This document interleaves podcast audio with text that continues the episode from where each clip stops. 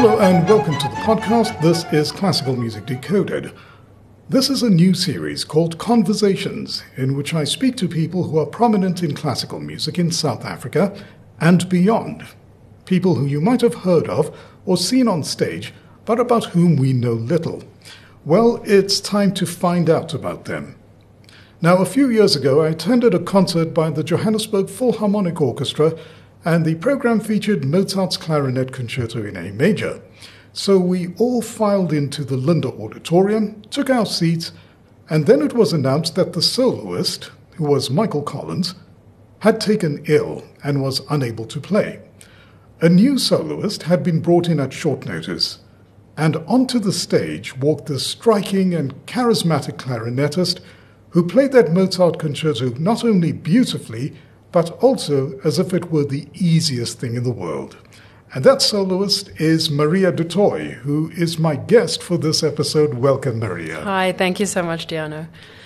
And uh, I still remember that concert with the J P O. And the yes, Mozart. So do I. Yeah, I remember that, yeah, very yeah. clearly.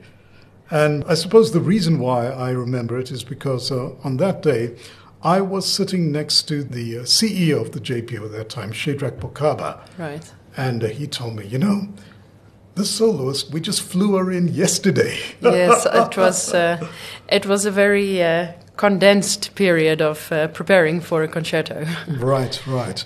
Okay, well now, I know that you have been extremely busy over the last few weeks. It's now mid twenty twenty-three. And yeah, you've been busy for the last few weeks, perhaps even longer. So what have you been up to? Well, uh, prior to this trip, um, uh, in which I'm going to play with the Johannesburg Philharmonic, um, I was uh, I, I did a tour of South Africa with uh, my duo partner. I have a duo with a Dutch pianist called Vera Koper, and we toured South Africa last month. Uh, so we spent two weeks um, going to a couple of different places and giving a lot of concerts uh, and masterclasses and workshops and things like that. So um, actually, I've never been to South Africa s- twice so quickly after each other since mm-hmm. I moved away out of the country. Um, and back home, I've also been quite busy um, doing a lot of chamber music concerts, especially. I play in various different combinations of chamber music groups, um, and I play some solo as well. So it's very varied, um, but every month looks different in my agenda. Is there a lot of uh, classical music activity in the Netherlands? Definitely, definitely. There is so much happening. I mean, if you wanted to go to a concert in the Netherlands, you could literally choose out of tens of concerts every single day, three hundred sixty-five days of the year. It's insane how much is happening uh, in terms of culture and concerts and classical music specifically.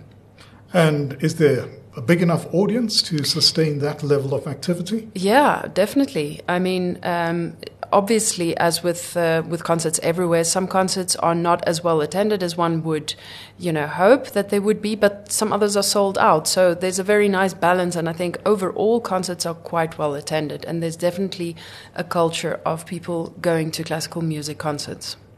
And your South African tour, which took you pretty much around the country to all the major centers. Yes, what right. was the response like to the music you played? Overwhelmingly good, because we played completely unknown music. We had a program uh, of music by female composers only, so all the music is unknown.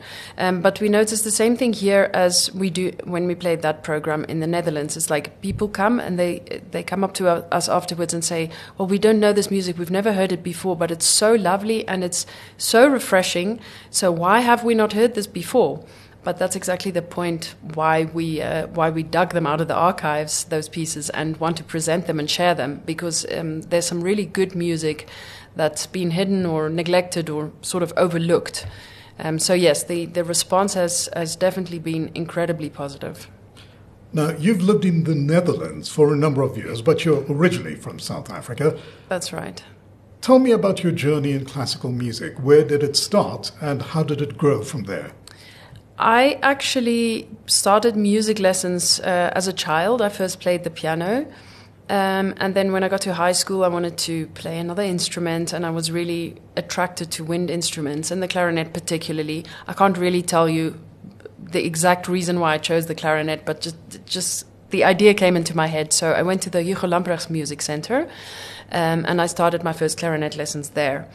Um, after that, I never really made a decision that I wanted to go and study music. It just sort of happened. It was like the most natural thing for me to do. It was mm-hmm. as if that decision had already been made like in my mind. Like, yeah. yes, exactly. Um, it's not that I was like weighing my options and seeing what should I go and do with my life. It was like always very clear and very organic. Um, I'm going to go study music. So I studied at Stellenbosch University. Mm-hmm. I got my bachelor's there.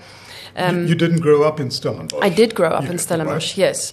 Um, and after getting my degree, I uh, studied overseas a bit as well.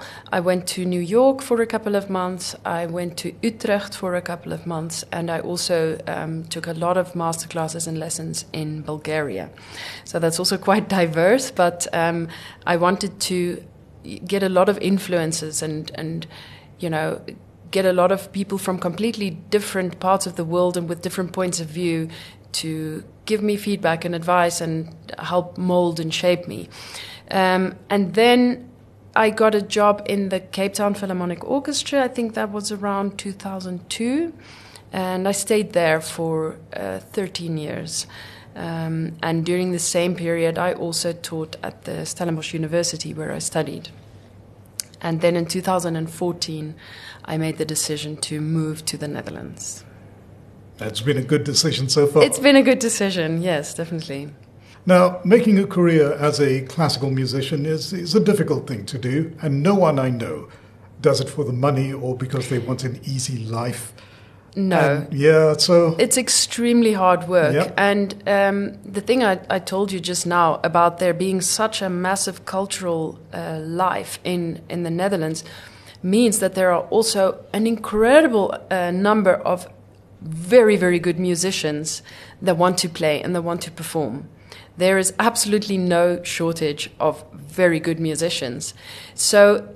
It's not only about practicing hard and becoming really good on your instrument, but you have to work really hard behind the scenes as well. You have to be constantly busy to organize concerts, to make contacts with people, to reach out, to network, to organize, to plan, to come up with new ideas, to be creative and, you know, come up with a with some new idea you want to present and then find the right people to do it with. So there's a lot of work Uh, beyond just playing your instrument, um, if you want to, if you want to be a performing musician in, in the Netherlands or I guess in Europe in general.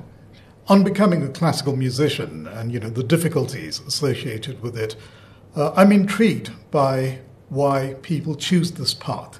So for you, what's the payoff for you? For me, playing an instrument, getting on stage is a very, very unique experience where I um, where I feel and experience things that I, I can't feel and experience in other areas of my life. Um, for me, it's a, a very unique way of connecting with other people. Um, I can actually, actually be quite awkward and introverted, but when I make music, no words are needed. And I feel a very different kind of connection with my fellow musicians, whoever I'm making music with on stage, as well as with the audience. You know, there's some kind of communication happening there mm-hmm. that has nothing to do with words. Um, that's the one thing. Um, second of all, whether you are the musician or the audience, in that moment of performing, we're all experiencing something which also cannot very easily be put into words. It's like a collective experience we're having of a moment that just happens once. Even if you play the same piece a hundred times, it's not going to be the same. Uh, every single performance is going to be unique. And, you know, the musicians and the audience are together in that uh, hall or space experiencing something incredibly unique. Um, and the music has the power of making us experience some emotions and things that we don't really know how to put into words. So for me, that is incredibly special. And, you know, those things lead me to the third thing, I guess, why it's so special for me to to play live music, um, is because I can really enjoy it. It is something that that makes me intensely happy. It is, it's exhilarating, it's it's a thrill. It's always, you know, you're a little bit nervous because you've just got this one chance to um, to bring across the music and to make the audience love the music. Um, but it's an incredible opportunity. So it's so it's it's so enjoyable to be able to experience that. That, I think, is a trait common to many musicians and, in fact, to many artists, that the reason why they do what they do is because there's there's something transcendent happens, something Definitely. Deep within them yes. that they have difficulty articulating through words, comes out through their art. Right. You know, whether it be music or dance yes. or something. Yeah, there's something I, from deep within the well. Definitely. Just, and I think it's the same for the audience. That's also the reason people go to concerts, is to experience that thing that they don't experience somewhere else in their lives. You know, if you listen to a beautiful piece of mu- music, then that, as you say, can really transcend you and, and make you experience something incredibly special. Mm. And I've got to say, for me personally, you know, one of the reasons why I love music and art, and actually nature, is that it rekindles my sense of wonder. Right. You know, I, I listen to a piece of music and then I'm just filled with this sense of wonder, the sense of yes. awe that, my goodness, this is like something I it, it's something I, I can't imagine. It's it, just filled me with a sense exactly. of... Exactly. Just the thought that someone composed, someone created something that can literally give you goosebumps just yes. from sound waves. It's mm-hmm. literally, if you have to analyze it, you know, in a scientific way, what it exactly is, it's just sound waves and things. But there's something, there's another element that I don't really know what it is mm-hmm. and how, you know... how we can put it into words, but there is something in music that is uh, that is deeply, you know, moving, or can be. Yeah. Yes, yeah. It it just it lifts me up. It's just yeah. it. Yeah, I, I I've struggled to find the words, but right. that's that's the effect that music yeah. has on me. Now, those those are, you know, the things that that um, make us love music. Yes. But as a professional musician, what are the challenges Of, of the job you do? Well, first of all, one can never really take a day off. I mean, technically you can take a day off, but not too many in a row, you know, um, in the sense that one has to always stay um, on top of your game. You have to practice always. You have to work odd hours. When other people are relaxing and having fun, you probably have to play a concert, Um, or you have to put in another hour of practice, or do a, do some more planning. But I think what's even more challenging is um, finding your niche and expressing and communicating what you want to in an authentic way. And what I mean with that is, you know, when you're in a very competitive environment, when there are so many musicians doing the same thing that you're doing, it's not enough to just play the music that you want to play. No one's going to notice you, no one's going to invite you if you if playing is the only thing you do. Mm-hmm. You have to find a way to make it interesting um, and find a way to combine the music that you that you play with who you are as a person. Mm-hmm. Basically, like becoming, you know, a persona. Um, and, and I w- almost want to say selling that. Um, the idea of convincing people that they should buy a ticket for your show and not for the other show that's on that night. That is very challenging. Um, to find and to keep finding what it is that makes you unique, that gives you your unique voice, um, and that makes you able to express something unique that people are going to go buy a ticket for you. Um, because as I said, for example, in the Netherlands, people can choose between so many different concerts every single day, mm-hmm. but you want them to come to your concert. So that is extremely challenging, and it's not um, that one finds some kind of answer and then and then that's it, and then you're fixed for life. You have to keep evolving, and you have to keep reinventing yourself and uh, keep learning, actually. Yeah. Okay, so if if a, a you know a young musician or a young person considering a A career it, as a classical musician, you know, um, came to you for advice, would that be part of the advice you gave them? Uh, some of the most important advice, advice I would give to a young person is um, don't only look towards the traditional career paths. Uh, what I grew up with was a way of thinking um, in a way that you could become an orchestral musician, or you could become a soloist, or uh, a teacher, maybe a chamber music uh, musician. Um, but I think it's important for people nowadays to be a lot more flexible and diverse and open-minded, so that they don't think, okay, I want to be an orchestral musician and I, I'm just going to keep doing auditions until I get a job and that's it. And maybe I'm going to be doing auditions for ten years before I get a job. I think you have a much bigger chance of success if you're open-minded and think, well, what can I actually provide? What do I have that's unique? What is my unique voice, and how can I communicate that? How can I sell that to the public? And actually create your own career instead of um, just trying to land a job somewhere.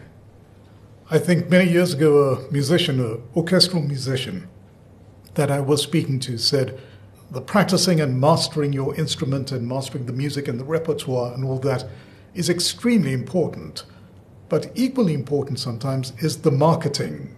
Definitely. You know, the differentiating yourself as an individual Definitely. musician or as an orchestra or as a chamber ensemble. Right. By, you know, informing the public, this is what makes us special, or this is what we do well. I agree with that one hundred percent. And if you look at the um, soloists or orchestras or um, ensembles that are the most successful and the most famous, Um, it's the ones that have some unique selling point, that have some idea that, that makes them unique, um, and, and they have their marketing in order, uh, in, in most cases, or in many cases at least.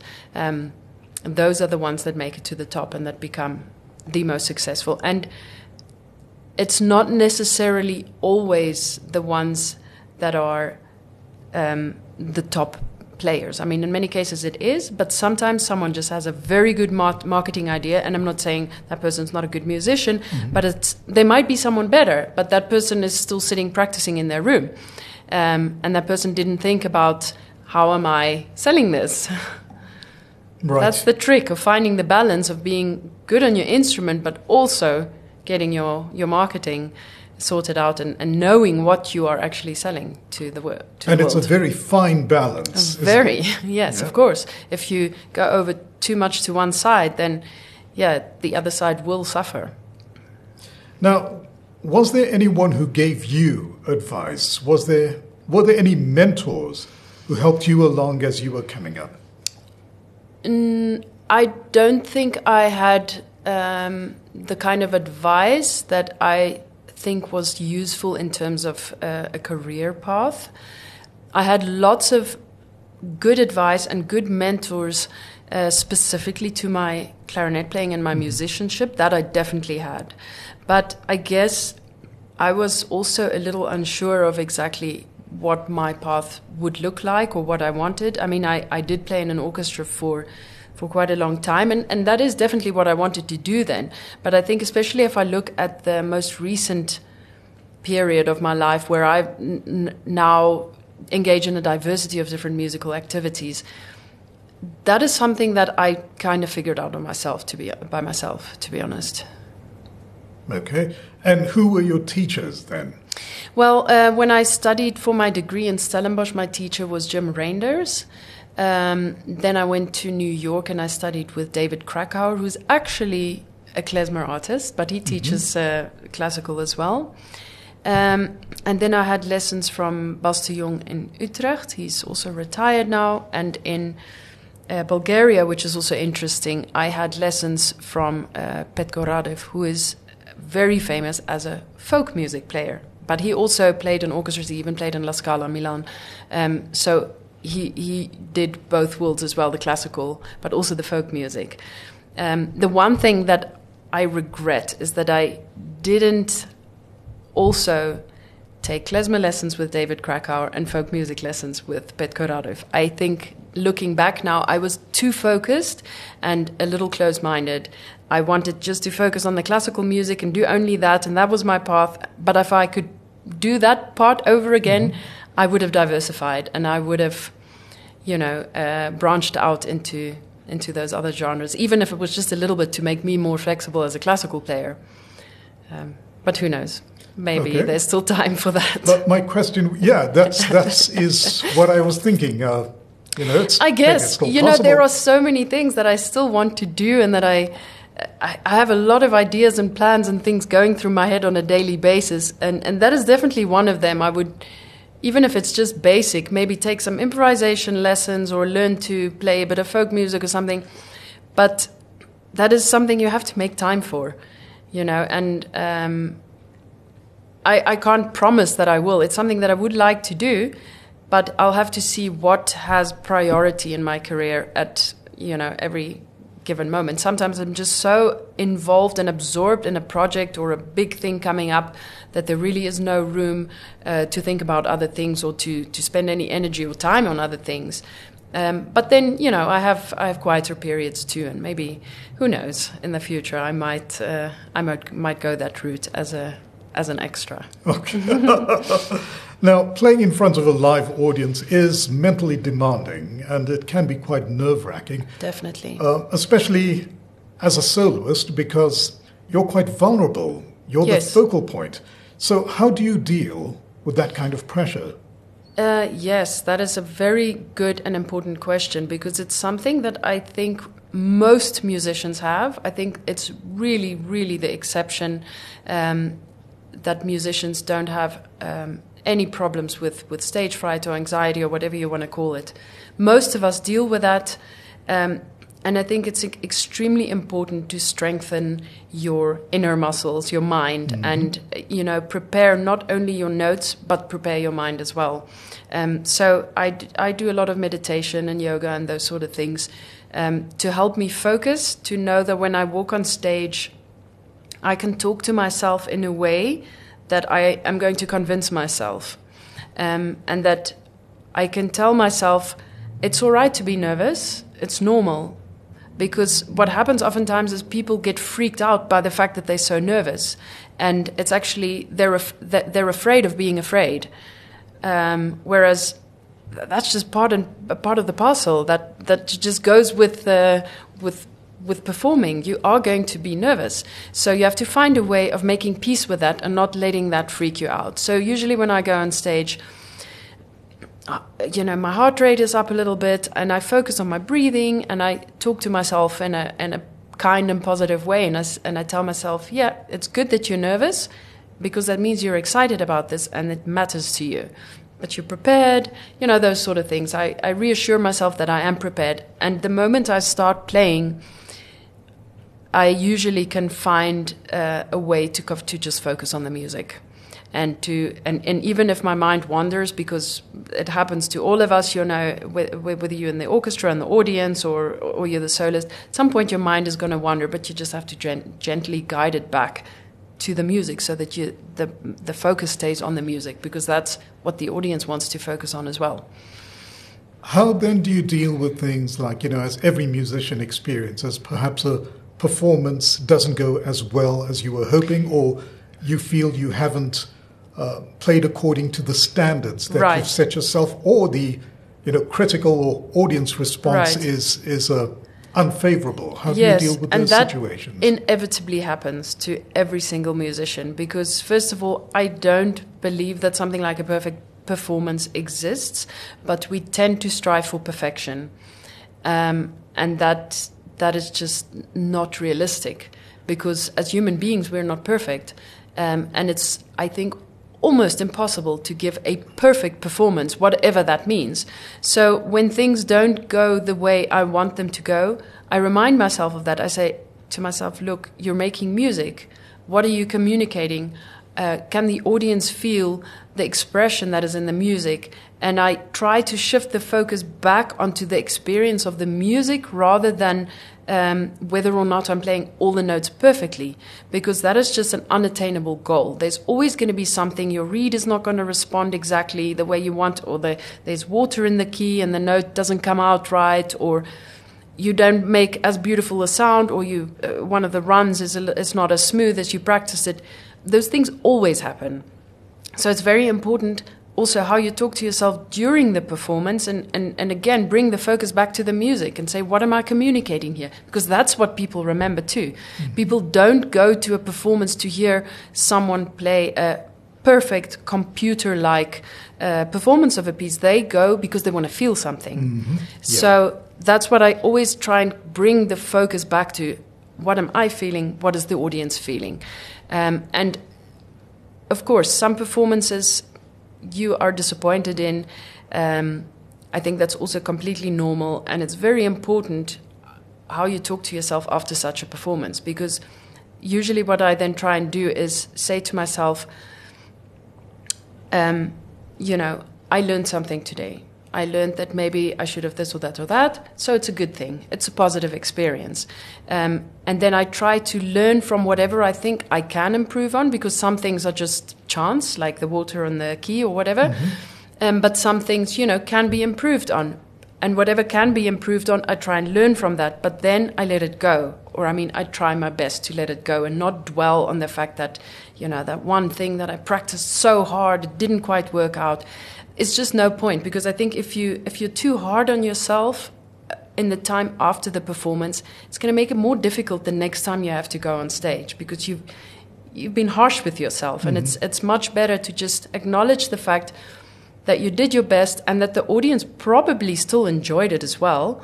Um, and you learned something and you, you became a better and a stronger musician. So next time it's going to be better. That's okay. How I try to see that when, when, when I have a performance that I didn't, that I really wasn't happy with. And I suppose if you, if you speak to yourself and, you know, you get yourself down, it makes it more difficult to pick up your instrument to practice as well. Well, yes, I think um, that the positive self-talk is, is also important when you practice. Um, and about that, about listening back to an, to an interview you recorded, sometimes, you know, performances are also recorded. And if I feel it didn't go all that well, usually I would just like wait a day or two and not go and listen to it immediately, because that's dangerous. Then you're really just going to focus on those yes. mistakes and, oh, I knew I played that wrong, or I didn't do that well enough, or whatever. So I just let it rest a little bit. And when I right. come back to it a few days or a week later, then it's like, then I have just a little bit more distance, so I can say, oh, actually it wasn't all that bad. You know, this these phrases were good, and here I had a great sound, whatever. Um, and okay, it wasn't perfect, but again, what what is perfection? Music mm-hmm. is not, not, not perfection anyway. Yeah, I think that's a really great idea, to wait, yeah. you know, just take a day or two, wait for the yes. dust to settle, and right. then take a listen. Because to what especially when you've just performed and you weren't happy with it, you're emotional. You know, you have the sort of yes. unhappy emotion, and if you go and listen to your performance then, it's usually not a good idea. Okay. And which pieces of music or which composers do you particularly enjoy? And I ask in the knowledge that, uh, you know, tastes and interests change over time. Definitely. So. That is a very, um, a very hard question, because I like all sorts of music, and, and I like to play all sorts of music, but I really enjoy learning a new piece of music, maybe something uh, from the twentieth or twenty-first century, um, if it's not too wild, you know, if I can still sort of read what's on the page, because right. sometimes it's just black in it, and, and you really have to, you know, almost use uh, magnifying glass to see what's on the page. But but new things and contemporary things can be so exciting to learn, because it's it's this completely new world, and especially when it's a piece that hasn't been played before. It is like this discovery of something. It's almost like you're creating the thing together with the composer, which is, of course, not technically true, because the composer is the person who, you know, makes the piece of music, but you, you bring it to life. So that I find extremely exciting. But, of course, that, that is a very big category, and lots of things can fit into it. Um, I also like late classical, early romantic music. For some reason, that is super enjoyable to play. But it doesn't mean that other things I don't like. I mean, some works, I, some French music I, I adore uh, and love to play. Some things from, from the Romantic period. It's really very diverse and, and personal. Right. Now, the composer uh, Rudolf Temming wrote a clarinet concerto for you. That's right. Which uh, you're going to play with the Johannesburg Philharmonic Orchestra. It's going to be a world premiere. That's right. So, while he was alive, did you have any conversations uh, with him about, you know, why he had you in mind for this particular work? No, it was a huge surprise um, because I knew him. He was my lecturer at the Stellenbosch University. I had oral training from him, and I think theory or something as well. Um, and then he just contacted me one day wh- when I was not, you know, studying anymore. This was this was much later in two thousand nine. And he said, I'm writing a clarinet concerto for you. And I was like, oh, wow, really? Why? And he was like, yeah, whatever. Um, it, it really was a big surprise. And, and um, so he sent me the first version in two thousand nine when he had that completed. Um, but then he revised it in two thousand eleven and he made quite a, quite a few changes. So I wasn't part of the creative process of this okay. piece. It, that, that's really all him. He he made the, the entire thing uh, without any input from me, um, and and then he just sent it to me. Um, but there hasn't been a, a, a an opportunity to get it performed all these years since two thousand eleven, um, which is why now it's going to be a world premiere. Um, and back then, when he sent me the music, it was just a printed score. Um, but it wasn't digitalized, it wasn't on P D Fs or anything like that, so all that work had to be done now. Um, and there's a team of people that are actually digitalizing all Rudolf's work, um, but when they heard that I'm going to be playing the clarinet concerto, they prioritized that and made sure that that got done in time. So it's really very exciting to finally bring this music to life and to share it with audiences. When you look back over your career so far, are there any projects or accomplishments of which you are especially proud, something that you look back on and think, I'm so glad I did that? Um, yes, I think there's one thing that definitely comes to mind right away, and that is uh, when I recorded all the clarinet concertos by Louis Spohr with the Cape Town Philharmonic and Ariantin. That was back in two thousand thirteen. Um, and the reason why I'm so proud of that is because there are not many clarinetists that have complete uh, that have uh, recorded the complete works of Spohr, and it has opened doors for me. Um, it is something that, in any case, in the clarinet world is is known. Mm-hmm. You know, people know know that I've I've recorded those works, and it's, you know, given me exposure in terms of that. It's and, raised and your I'm, profile a bit. Exactly, yeah. exactly. And it was it was really a tough and huge project because those those pieces are insanely difficult. Um, and they have a million notes each, but they're also extremely beautiful.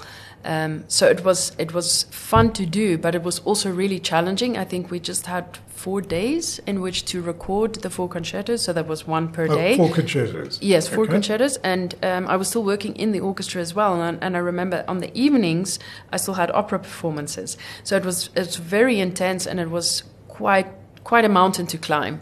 Um, but it, it turned out really well, and and we got great reviews for it, and that is definitely something that I'm very very proud of. And so are those recordings available for purchase online? Well, here's the thing. They are not anymore. They're out of print. Um, they were uh, published with Brilliant Classics. That's a Dutch company. Yes. Um, and as far as I know, they are not... They're not printing them anymore. But they can be... I mean, they're on Spotify, so one could listen to them on Spotify. Yeah. Okay, so I, I imagine that if, you know, I search for them, I type you, in your name. And, you'll definitely find them, yeah, yeah. Right, so they'll yeah. definitely be there. Right. All four concertos. Yes. Okay, great, great. Now, assuming you had, you know, the personnel or the money and the support and whatever else you needed, what project would you implement or what goal would you try to achieve? It doesn't have to be music. It could be anything that you want to do.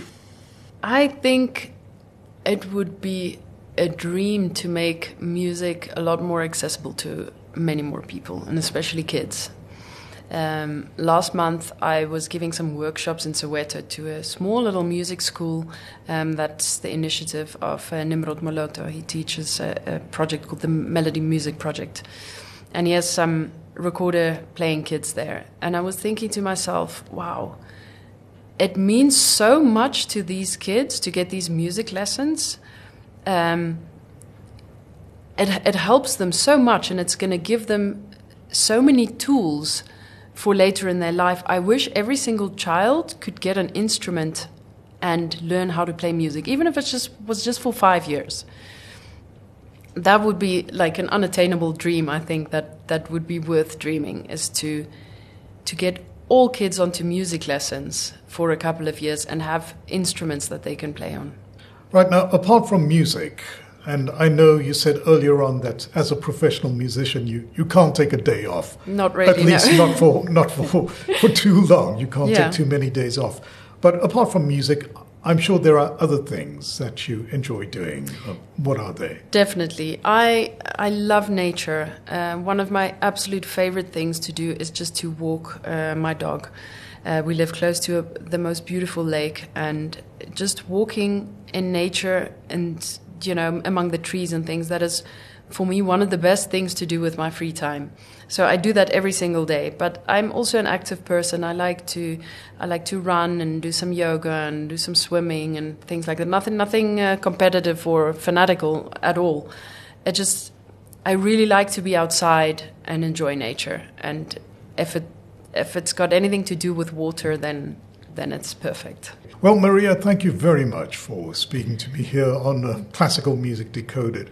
It's been a pleasure, and uh, yeah, I wish you all the best. Thank you in, so much. Thanks for having the, me. Uh, oh, it's it's a pleasure, and I really enjoyed listening to you.